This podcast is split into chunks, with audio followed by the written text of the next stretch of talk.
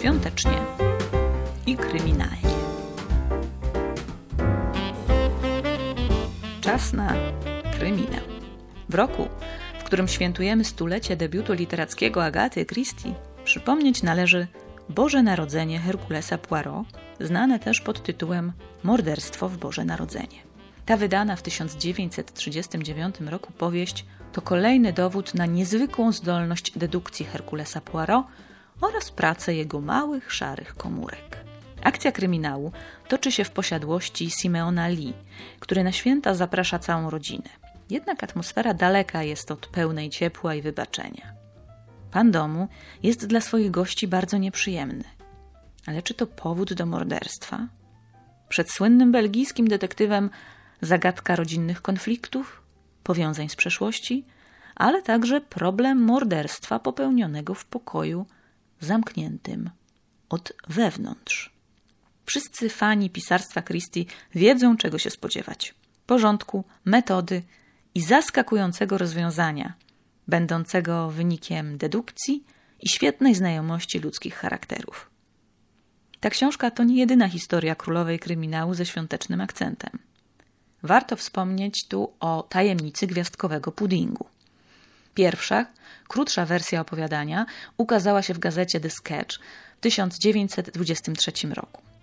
Opowiadanie było kilkakrotnie przedrukowywane, a pełniejszą wersję Christie napisała do zbioru opowiadań o przygodach Poirot z 1960 roku, zatytułowanego właśnie Tajemnica gwiazdkowego puddingu.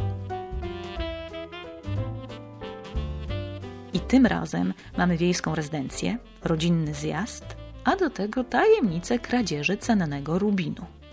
Do sprawy kradzieży dochodzi jeszcze pozornie pozorowane morderstwo, którym najmłodsi uczestnicy świątecznego przyjęcia chcą sprawdzić zdolności śledcze słynnego detektywa.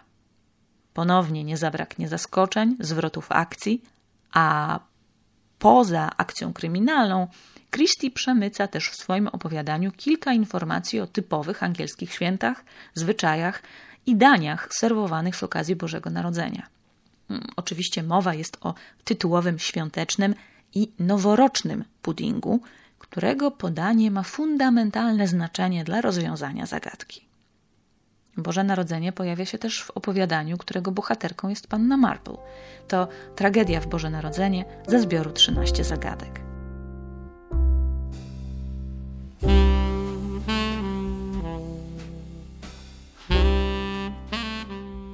Pewną ciekawostką dla fanów Christie może być fakt, że pisarka ma na swoim koncie zbiór opowiadań i wierszy świątecznych Gwiazda nad Betlejem.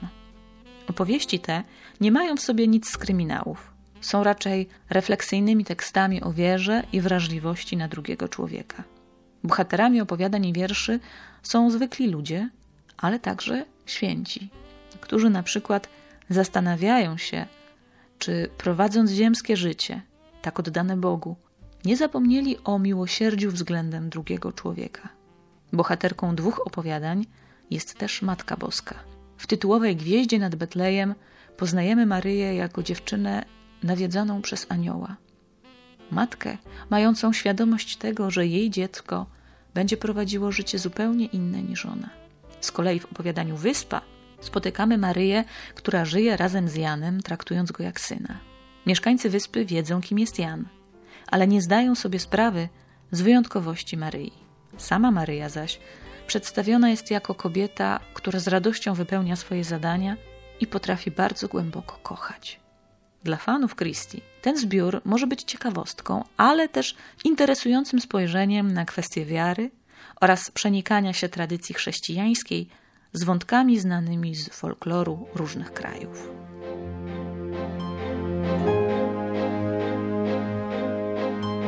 Po poznańsku z Noelką.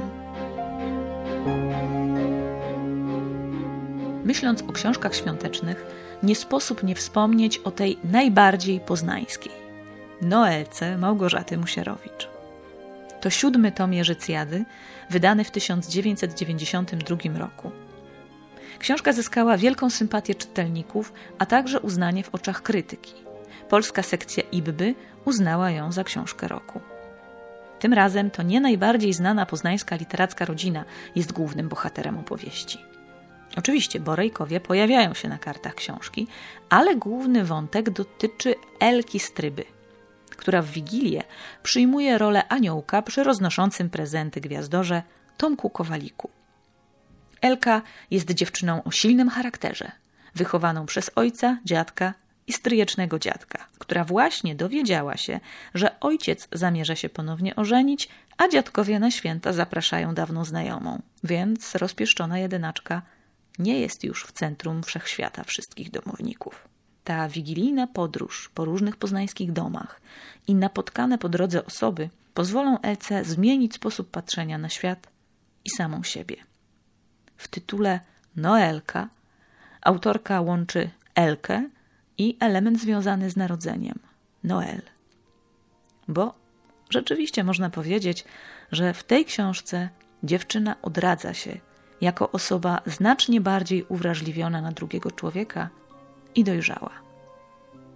U Musierowicz jest inaczej niż u Dickensa. To nie duchy nawiedzają bohaterkę. To ona odwiedza różne domy i ma szansę zobaczyć i domowe ciepło, i ubóstwo, i wciąż żywe wspomnienia sprzed wielu lat.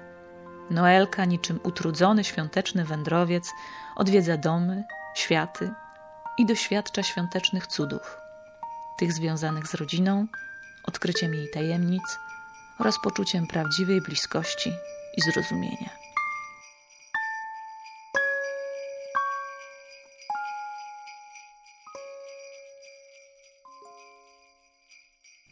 Musierowicz w jednym tomie i podczas jednego wigilijnego dnia nie tylko przedstawia przemianę charakternej nastolatki, ale także łączy losy różnych znanych z wcześniejszych części postaci, takich jak profesor Latowiec, Baltona czy rodzina Borejków. Dla czytelnika bardzo ciekawy jest też świat, który opisuje autorka. To świat pierwszych lat polskiej transformacji. Komputerów Atari, handlu pod rądem kaponiera, budek telefonicznych czy pojawiających się w przestrzeni miejskiej reklam. To też czasy, gdy z jednej strony widać budujące się fortuny, z drugiej ubóstwo czy wręcz biedę. Dla poszukujących w książkach nie tylko świątecznego klimatu i ciepła, ale także echa początku lat dziewięćdziesiątych, Noelka będzie świetną lekturą. Warto wspomnieć, że piękne, tradycyjne i rodzinne święta nie pojawiają się w Wierzycjadzie tylko w jednej części. Boże Narodzenie bywa też połączone ze słynnym ślubnym fatum rodziny Borejków przy okazji ślubu Laury w drugi dzień świąt.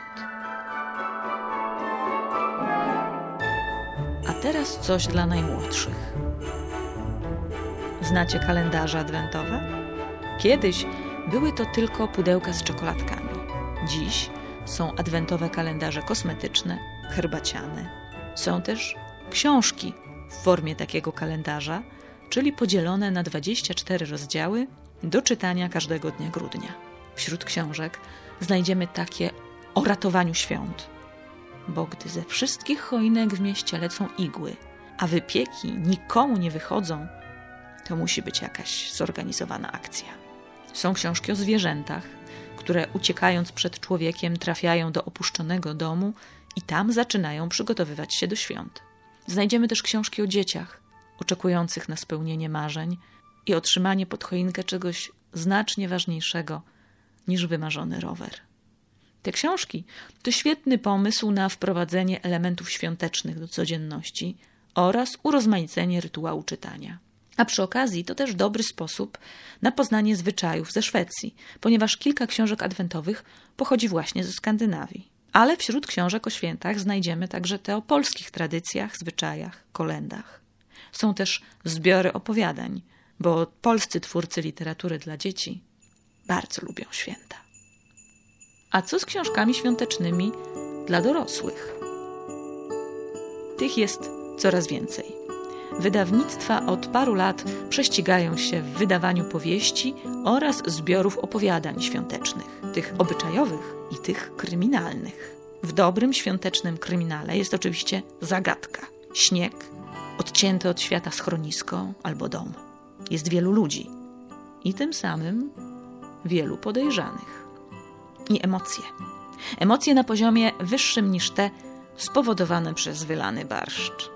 Natomiast w obyczajowych powieściach mamy równie szeroki wachlarz miejsc i elementów obowiązkowych: śnieg, ludzie w gorączce zakupów, rodzinne spotkania, przygotowania, choinki, świeczki, kolendy, prezenty, listy do świętego Mikołaja, pierniki, aromat pomarańczy i korzeni, wreszcie obowiązkowy happy end. Książki są opowieściami o naszym tu i teraz, ale także coraz częściej łączą wątki współczesne z historycznymi. Powieści świąteczne są ciepłe, krzepiące, dają wiarę w lepsze jutro i przypominają o tym, co zawsze ważne o miłości, rodzinie, przebaczeniu, zgodzie i nadziei. Dla wielu autorów, polskich i zagranicznych, książka świąteczna jest nową tradycją. Prezentem dla czytelników, sposobem na opowiedzenie zupełnie nowej historii albo rozszerzeniem jakiegoś wątku czy wcześniejszego pomysłu. Książki świąteczne piszą m.in. Magdalena Witkiewicz, Gabriela Gargaś, Agnieszka Krawczyk, Natalia Sońska, Magdalena Kordel czy Richard Paul Evans. Sądząc z liczby powieści świątecznych, które co roku już od wczesnej jesieni pojawiają się na stronach wydawców, a potem na bibliotecznych półkach i błyskawicznie z nich znikają, potrzebujemy takiej ucieczki od codzienności. Potrzebujemy opowieści, która, co wiemy od samego początku, musi się dobrze skończyć. Historii, która przypomni o wrażliwości na drugiego człowieka i uważnym przeżywaniu każdego dnia. Przed nami czas świąt Bożego Narodzenia, czas małych i większych cudów. Życzymy zdrowia oraz aby marzenia się spełniały, a rzeczywistość przerastała najpiękniejsze książkowe strony.